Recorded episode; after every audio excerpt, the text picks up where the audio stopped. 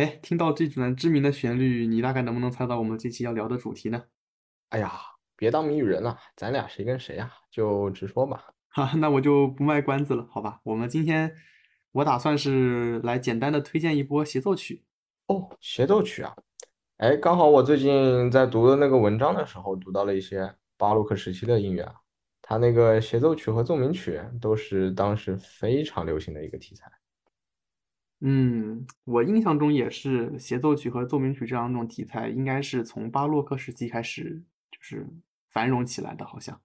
那么我们回到协奏曲啊，古典乐界呢公认的有四大小协，我们是不是也可以排一个 Concerto 二评选出来的四大协奏曲呢？哦，那么避免我们的新听众不太了解啊，那我就先来介绍一下这四大小协都是哪几首吧。首先第一个。应该是门德尔松他的一小调协奏曲，第二个就应该是柴可夫斯基的第一小弦，呃，第三个就是勃拉姆斯他的第一小弦，以及最后一个应该是贝多芬唯一的小弦。嗯，所以为了对应这个四大小弦呢，要不我们两个人各自推荐两首？哎，没问题，那你先来吧。OK。那我我先来，我选出的第一首是，哎，等等等等等等，让我先猜一猜啊，应该是肖邦的吧？哈，你还是很了解我的。我选的第一首，那确实是肖邦的，肖邦的 E 小调第一钢琴协奏曲。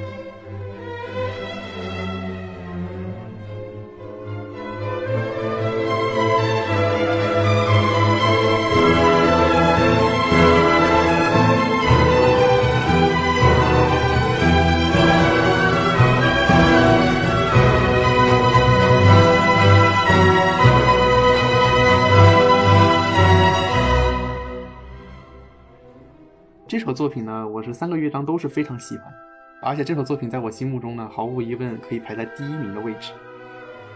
哎，但是我记得肖邦在协奏曲方面，他的这个造诣应该没有他在夜曲和叙事曲之类的突出吧？嗯，这倒是没错，因为他的管弦乐写的确实是一般，呃，跟他的钢琴作品肯定是有差距的。当然呢，他的管弦乐作品呢写的也不像是贝多芬啊、勃拉姆斯这类那么突出、那么出众。但我觉得，这个毕竟是一个个人爱好的一个排行啊，所以我会把它放在我的第一位。当然，呃，其实我最开始听古典就是从肖邦开始的，所以说这首这首协奏曲作品是我最先听到的一批作品，协奏曲作品。你也知道，这个第一印象它是很重要的。当然，这首这首作品的旋律性它是没得说的。从第一乐章四分钟后，钢琴接管乐曲的主题开始，钢琴就成为了这个乐曲的绝对核心。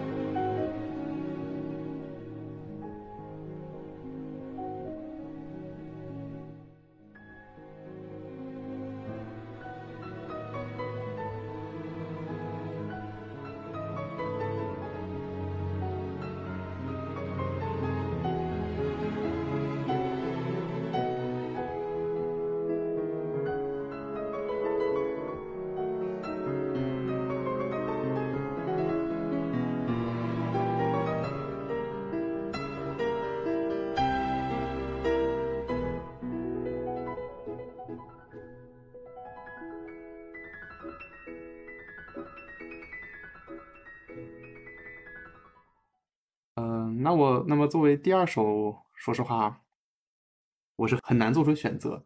我主要是想选一个浪漫主义后期的作品。浪漫主义的话，那应该是拉威尔、普罗科菲耶夫或者是德彪西之类的吧。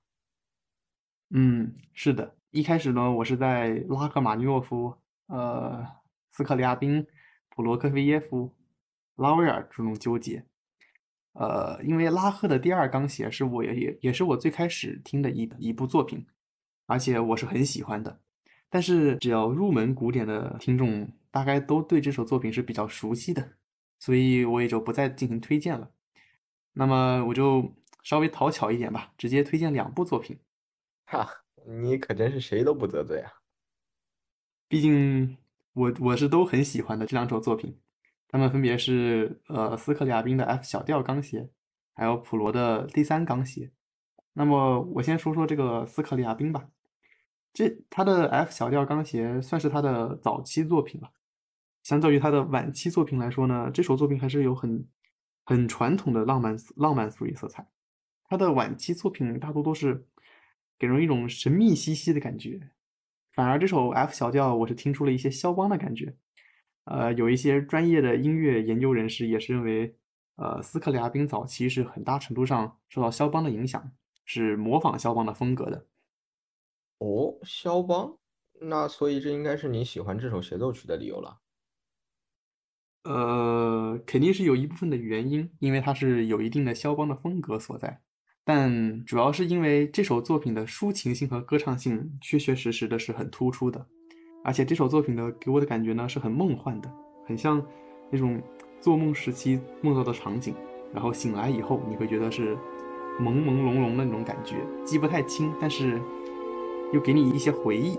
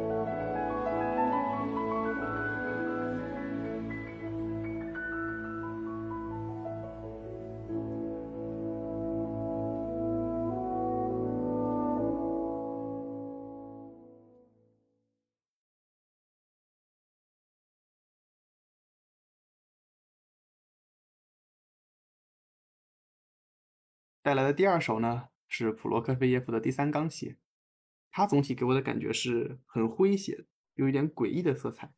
它总体来说是很热闹的，尤其是第一乐章，所以我会说它也是很绚丽的一首作品。乐曲中呢，对于像是长笛啊、单簧管之类的管乐的运用呢，会增加了很多色彩的丰富度，也会让整首乐曲显得更加的浪漫。第一乐章呢是充斥着生命力、活力的，啊、我觉得它的音色是很具感染力的，能能甚至感受到一些生命上面的律动。所以让我们来听一下第一乐章，来稍微感受一下。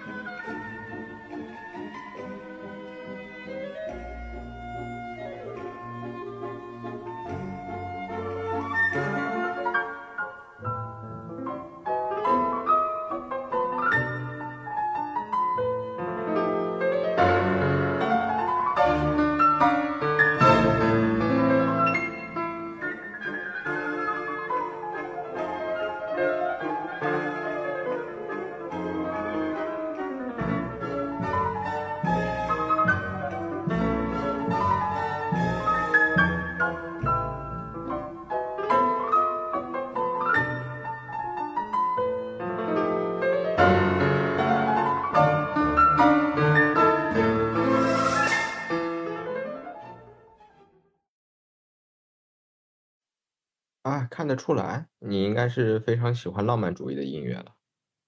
嗯，是这样的。那么我的两首都推完，推荐完了，准确来说应该是三首。那你是准备推荐点现代主义的呢，还是更早期时期的呢？现代主义，呃，我确实欣赏不来。但是如果这个话题，哎，我们非得要去跟他研究研究的话，其实也可以专门开一期节目，我们来简单的聊一下。现代主义的话，我觉得这个想法是可以的。那么 我们先在这里挖一个坑，以后能不能填上，看我们的更新频率吧。哎，确实。哎，呃，我突然发现你推荐的这些作品，它都是以钢琴为主的。是的，因为我平时听的钢琴作品会比较多一点。哦，那么作为一个小提琴的一个业余爱好者，那我就来简单推荐两首小协吧。那么我要推荐的第一首是这个巴赫的 E 大调小协。要我来说的话，我比较喜欢的协奏曲还得数这个巴赫的 E 大调小协，主要是因为这一首它承袭了巴洛克时期它这个协奏曲一贯的特色，哎，主要体现在这个节奏非常的鲜明，以及这个整体曲风清晰明快，哎，给人一种昂扬向上的感觉。不同乐章之间，它整体节奏其实啊也是大同小异。那在我这边看来的话，它其实本质上就是一个变调转换，但是又不脱离这个 E 大调这个范畴。哎，不过也是，对于巴洛克音乐来说的话，呃，像是克莱里的作品啊，或者是维瓦尔第的作品，以及巴赫的一些作品，如果我们单单的把他们作品拎出来，把他们的这个题目给它简单的抹去，光凭内容和风格来讲，他们对于一些初入古典的确实是很难区分的。确实是这样的。因为我记得我在刚开始听巴洛克时期的音乐的时候，我是感觉他们的风格都是差不多的。哎，其实我也是这么觉得。那么回到这首 E 大调小协吧，呃，我尤其喜欢的是这个第三乐章，主要是这个第三乐章和我的个人经历啊，它联系的非常的紧密。还记得当时，呃，我小时候接触巴赫的那段日子，呃，现在回忆起来，应该是我准备考级的时候。哦，你能你能想起来当时是准备考几级来着？嗯，这个印象好像有点模糊了，应该是六级还是八级吧。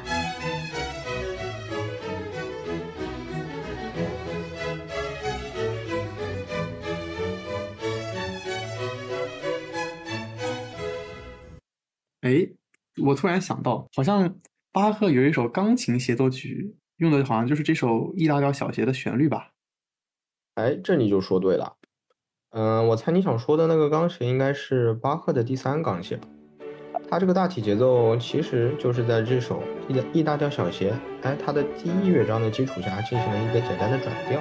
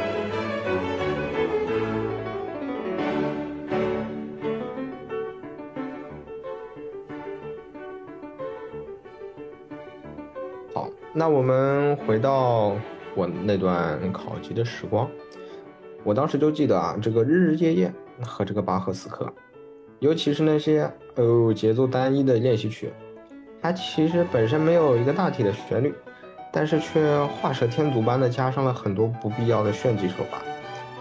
当时的话，这巴赫的这首协奏曲，它给人的感觉就是耳目一新，哎，尤其是有了前面那些枯燥乏味的协奏曲进行了对比。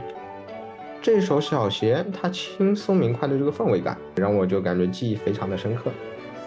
虽然它也被纳入了这个考级的范畴之中，但是我在练习的时候，哎，其实也没有那么痛苦了。相反，它其实可以让我这个略显疲态的身体焕然一新。当然，我也知道这个应该是在当时心理暗示之下，哎，所产生的作用。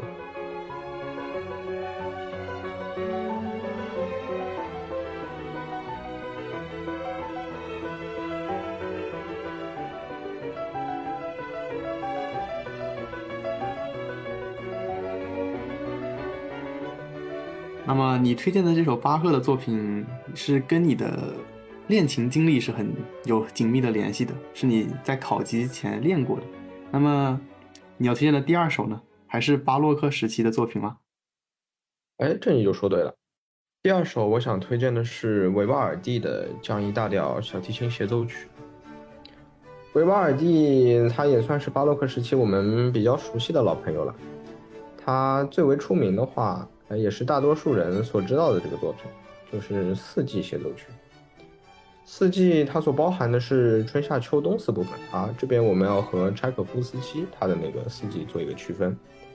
春夏秋冬它这个四部分所包含的这个不同季节，它所给人的一些不同感受，我们其实也可以全部通过维瓦尔第他这个乐曲我们来感受。然而今天我想推荐的还，并不是这个最为出名的四季协奏曲。我想来简单说一下这个降 E 大调小提琴协奏曲。那么这首降 E 大调小提琴协奏曲的话，和刚刚提到的巴赫还是有一些区别。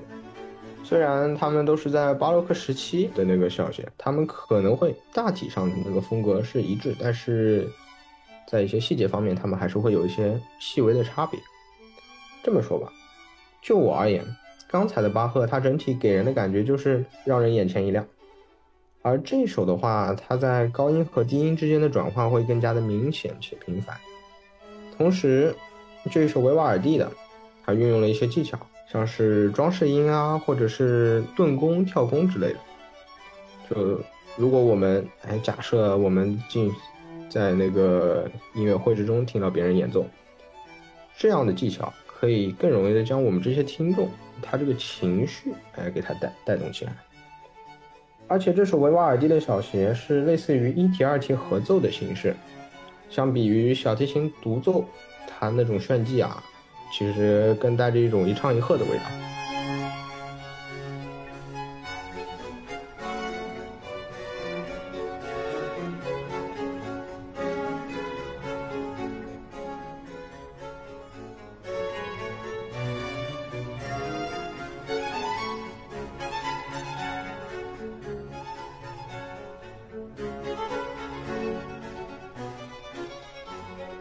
那么以上就是我们 Control Bar 所评选出来的四大协奏曲了，也欢迎各位听众在评论区留言，写下自己心目中的四大协奏曲。那么我们的本期节目就到这里，感谢大家的收听，这里是 Control Bar，也期待我们在下期节目中再次相遇，拜拜拜。